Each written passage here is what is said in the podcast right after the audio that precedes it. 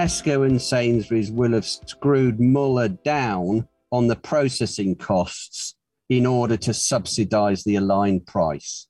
So they may have been good for a few select farmers, but good for the industry as a whole. I think that's highly debatable. And I think their time has come, and I'm not the only one in the industry who thinks that.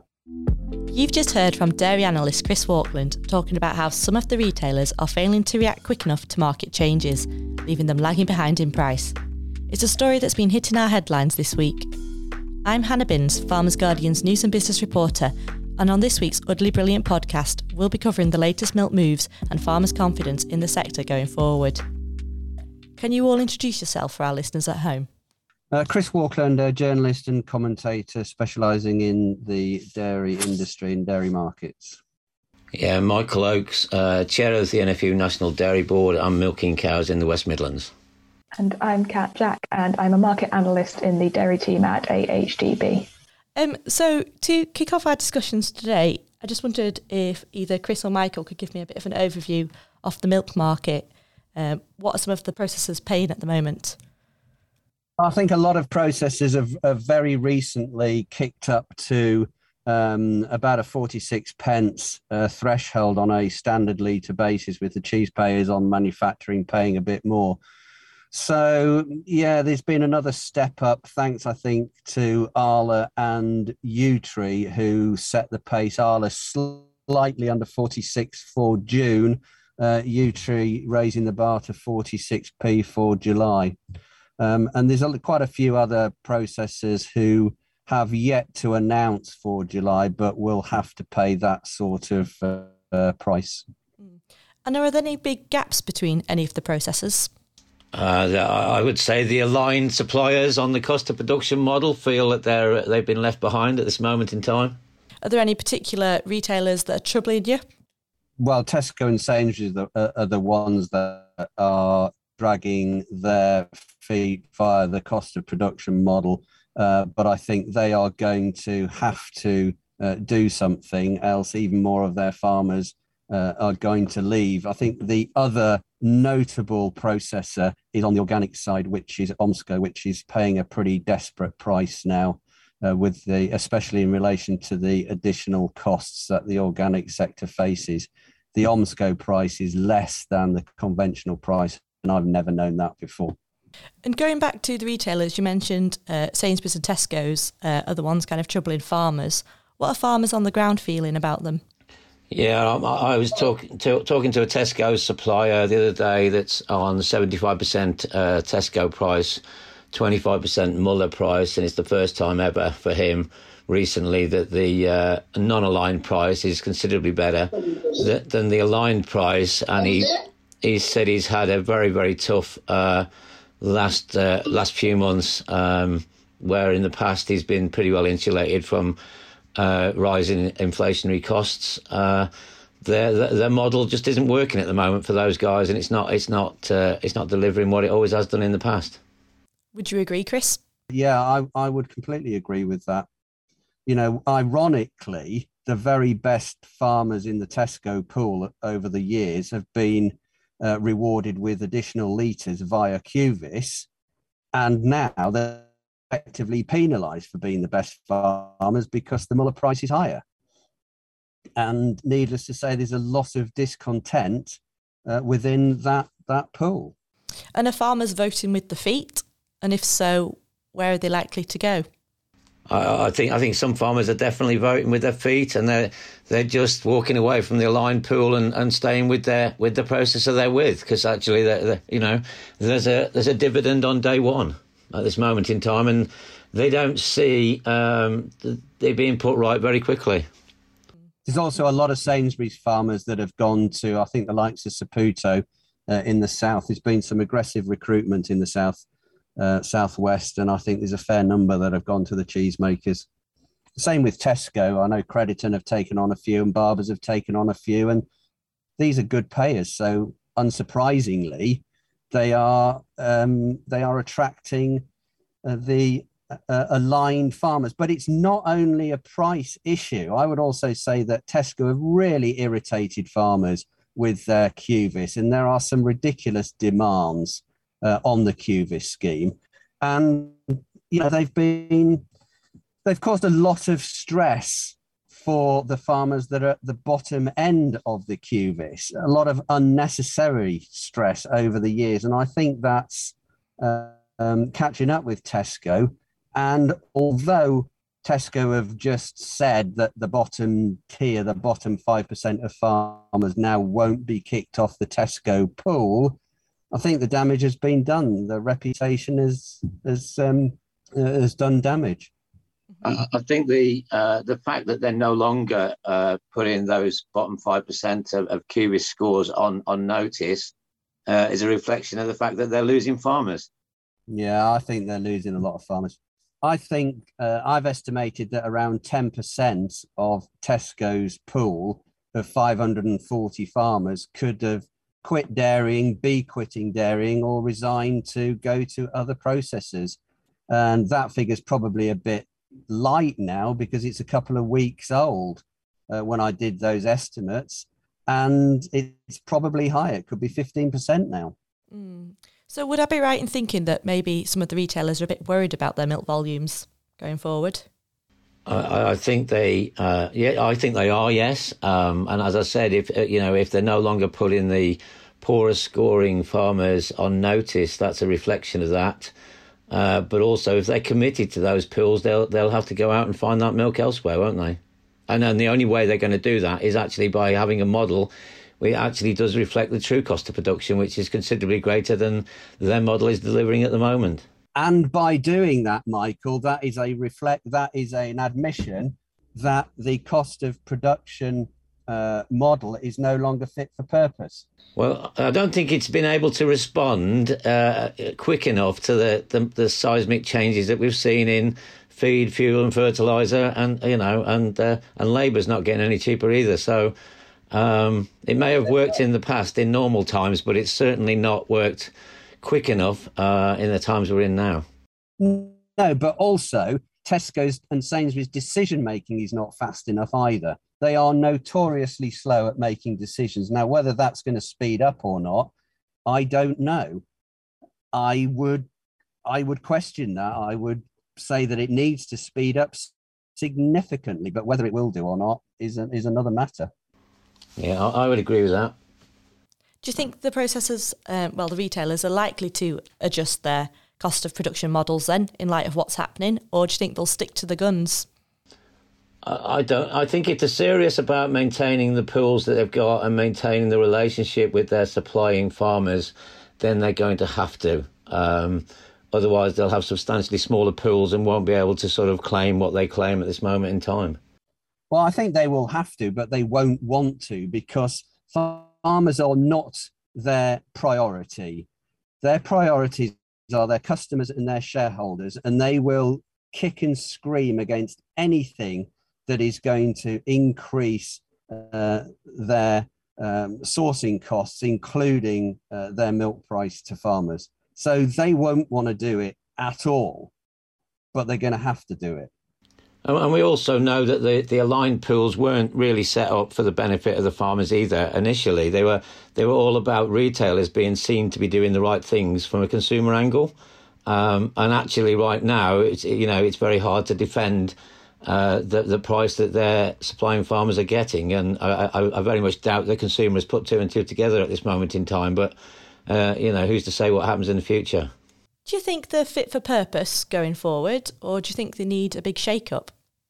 I think I think they could be, but they need to be more reactive to what's going on. Uh, you know, uh, with the cost of inputs. Um, you know, I, I, think probably way back, you know, just after Christmas, January, February time, um, you know, fertilizer had gone up two percent, and, and one of the models was was reflecting a twenty percent increase in fertilizer costs. It just wasn't even in in the right ballpark. Chris, have you any thoughts on this? If these sorts of prices are going to be the new norm, then you have to question whether they are fit for the future and whether they are really required. They were brought in years ago during a particularly turbulent time for the dairy industry, and they have paid some farmers very well. However, I don't believe they have been good for the whole industry because I think if you take the Muller pool, the price for the Muller Direct has been lower than it otherwise would have been with these pools in place. And that is because Tesco and Sainsbury's will have screwed Muller down on the processing costs in order to subsidize the aligned price. So they may have been good for a few select farmers, but good for the industry as a whole. I think that's highly debatable. And I think their time has come, and I'm not the only one in the industry who thinks that. And ultimately, what it what it did there was turn the processes into contract processes for a fixed margin, and that was considerably less than the margin the processors were potentially making before the aligned pools came along. And that's probably stopped some investment in the industry, I guess, and, and further sort of diversification into other dairy products within, you know, processors themselves. I would agree with that, but I would also say that that investment is happening now. You can see that with Muller's recent announcement and what Arla have been saying about what they can do with their milk to add value to it over and above what they get from processing uh, the white stuff into white bottles. Well, we, we, we both know that uh, both of the two major retailers supplying uh, liquid milk into uh, into real, retailers have not been making a, a, great deal of money out of it, and at times they've made considerable losses, haven't they? And where do you see the milk market going? If you had a crystal ball, what kind of prices could you predict for September? Um, I, I, actually personally, and uh, you know, I was at the Dean conference, and Chris was there was there too. Um, everybody's questioning just how high it can go, but it's you know, there's nothing out there globally at the moment, not just within the UK, that is going to drive production, even at the levels that, that the highest farmers are getting today. You know, I, I've yet to speak to a farmer that's going to put his foot down, that's going to actually produce more um, you know, we've just done an intention survey within the NFU, and you know, we, we, we, there's nothing actually that's coming through in all the feedback we've had, which is going to increase production whatsoever. I think the big question is is if or will prices get to 50p. At the moment, I still that is looking like a very difficult threshold to cross but with all those milk volume uh, figures and prospects in mind, who knows what's going to happen in the trough? Now, the person with the best crystal ball, or should have the best crystal ball, is of course Kat. Maybe she'll put a AHDB um, uh, foot and uh, foot in it and say, uh, well, not foot in it, but you know what I mean, uh, the AHDB opinion, and say, yeah, we think prices are going to go to 50p oh, I think I'd be very wary about saying anything as radical as that. Um, I mean, as Mike has already said, a lot of the market indicators are still supporting higher prices. Um, globally, supplies are still tight, um, and the outlook isn't for them to get much higher at the moment, uh, especially with costs still being so high. and there will eventually be a limit to how much customers are willing to pay on the wholesale prices side. Um, uh, with, and the rising wholesale prices have been what's supporting the farm gate prices so far. Um, so I, am going to give a very non-committal answer here, Chris. I know you're trying to get uh, the unfortunately the HDB crystal ball is not any extra um, any extra effectiveness than any other crystal ball. Okay, well, I'm going to sit on the fence. I'm going to sit on the fence and say they'll get to 50p on a manufacturing litre, but not on a standard litre. So that's yeah, well, one bum cheek on either side of the fence. Yeah, well, well, that, that, that could be rather uncomfortable, Chris. But um, just one of the things that uh, that Kat alluded to was, you know, how uh, basically people will stop buying less dairy if it gets to a certain tipping point, and none of us know where that point is. The the one positive in in that equation is that a lot of the other uh, fats, whether they're vegetable fats or, or non dairy fats, are also facing the same kind of inflationary costs. So, you know, food processors that would normally move away to a different product don't potentially have that option that they've had in the past. Um, you mentioned your recent survey, Michael. I wondered whether you could give our listeners a bit more information about what came out of that. Yeah, it was a quick sort of snapshot. I think over about a week, ten days actually. Um, we had 610 responses, of, of which 7% said that they wouldn't be milking cows in two years' time. 15% were still undecided. Uh, you know, that's quite a sizable uh, percentage of dairy farmers that either planning to quit or in two years' time or wondering whether they would still be milking cows in two year time two years time. Production intentions there was no clear positive or negative. People were sort of sitting on the fence about volumes but no clear appetite to p- p- produce a lot more milk. And the main concern over the next two years was uh, input costs and that's feed fuel fertilizer and energy as, as you'd expect. Regulation was also having a, a big issue. You know uh, environmental regulation and legislation that's coming along is going to add cost. Um, that that's that that could be well a tipping point. Labour on some farms was a massive issue. On others, it was it was not an issue. Um, and in order to, you know, farmers were saying in order to increase production, uh, you know, they needed to see better returns, not not not the, not the milk price, but better margins, stability in input prices, and some kind of supportive legislation rather than legislation which is just going to add cost to the industry.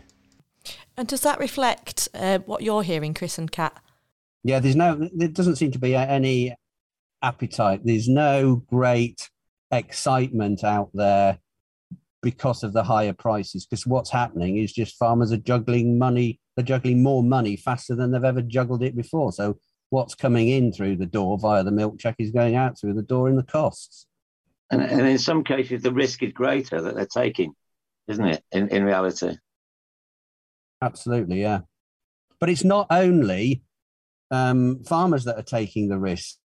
Uh, processors and traders are taking the risk too, uh, in terms of the uh, products that they've got. And one of the traders was telling me the other day that the banks have not increased the credit limit, for example, on transport. So when cheddar was three thousand pound a ton, we had a 20 load 20 ton load of cheddar that's 60 grand you could get credit insurance for 60 grand but now the credit insurance may well have stayed at 60 grand, but the cheddar's at 5,000 pound a ton almost. The cover for a full load.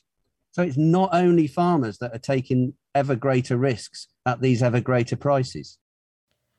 And Kat, I'm aware that AHDB's done a survey which found that fewer farmers are leaving the dairy industry despite the challenges. I wonder if you could tell us a bit more about that.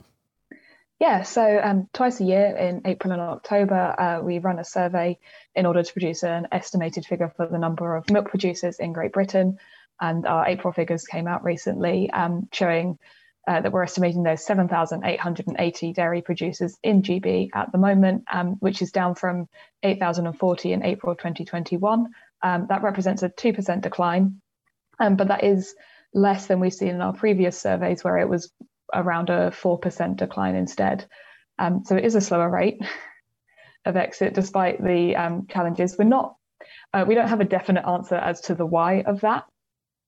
Um, perhaps it will tie into kind of uh, what Michael was saying about their survey, where farmers are kind of holding off, waiting and seeing. We certainly um, kind of have seen the reaction has been more to produce less milk um, than perhaps necessarily to leave the industry completely.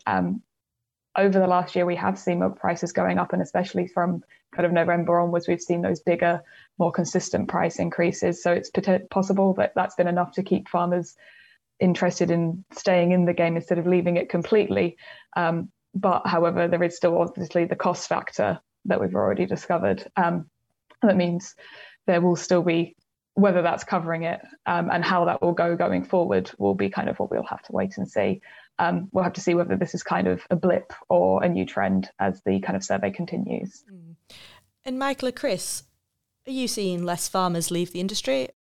Um, if you talk to auctioneers, they're saying they're getting a lot of inquiries for sale dates. Um, and, and, you've only got to open the Farmers Guardian classified section, and there's there's a considerable amount of cows being sold almost on a weekly basis. But yeah, and that always happens. And you know, but like I say, the you know the intention survey that we did you know, seven percent said they wouldn't be milking in two years' time, and fifteen percent were undecided. That's that's a sizable part of the industry, I guess. Yeah, I would true. defer.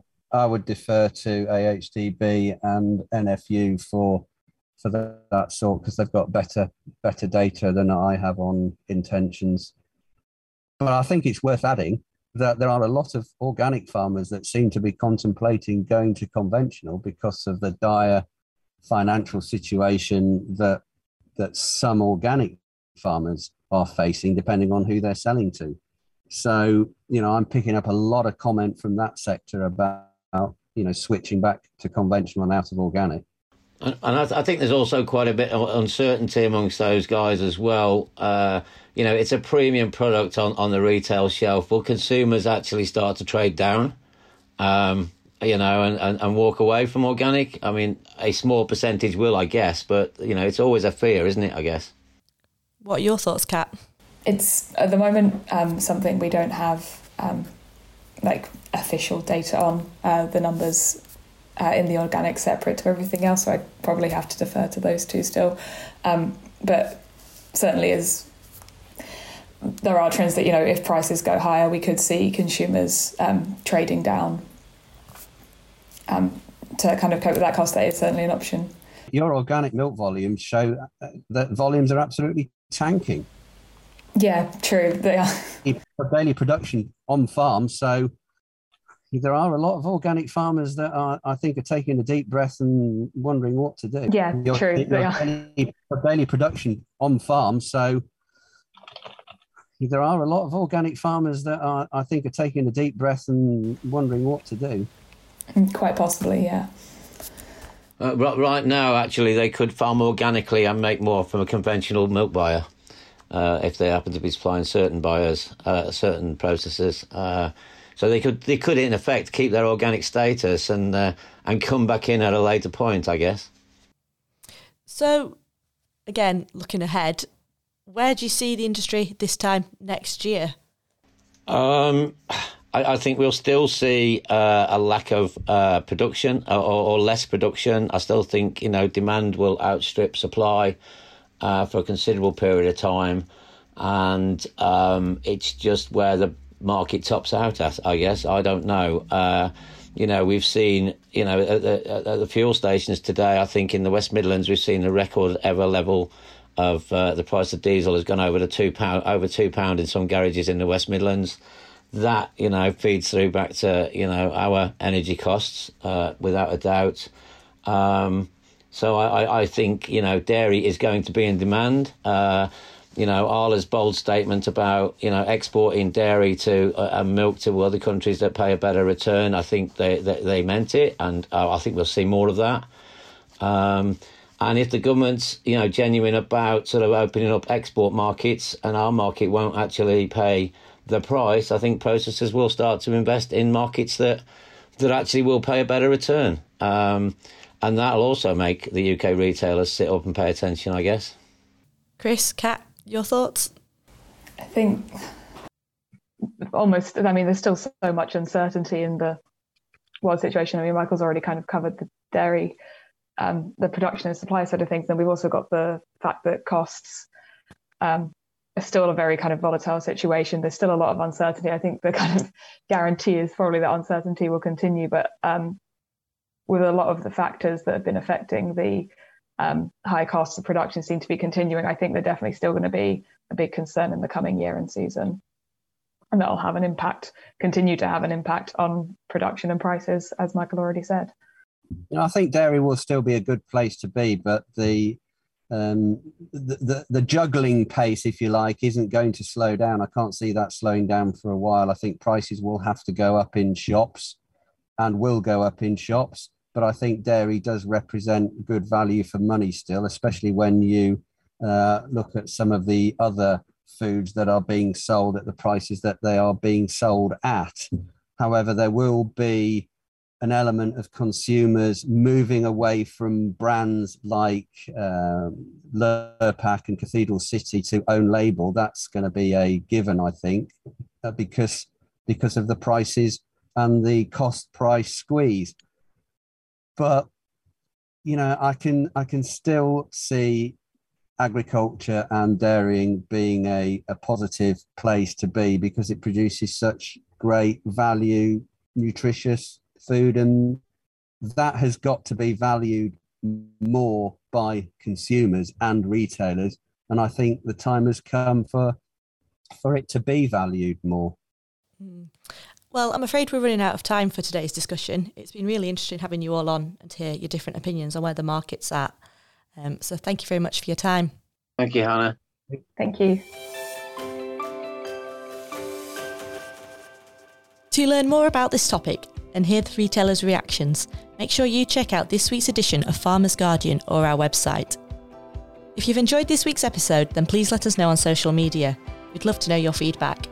And if there's anything else you'd like to get in touch with us about, then drop us a line on podcasts at farmersguardian.com.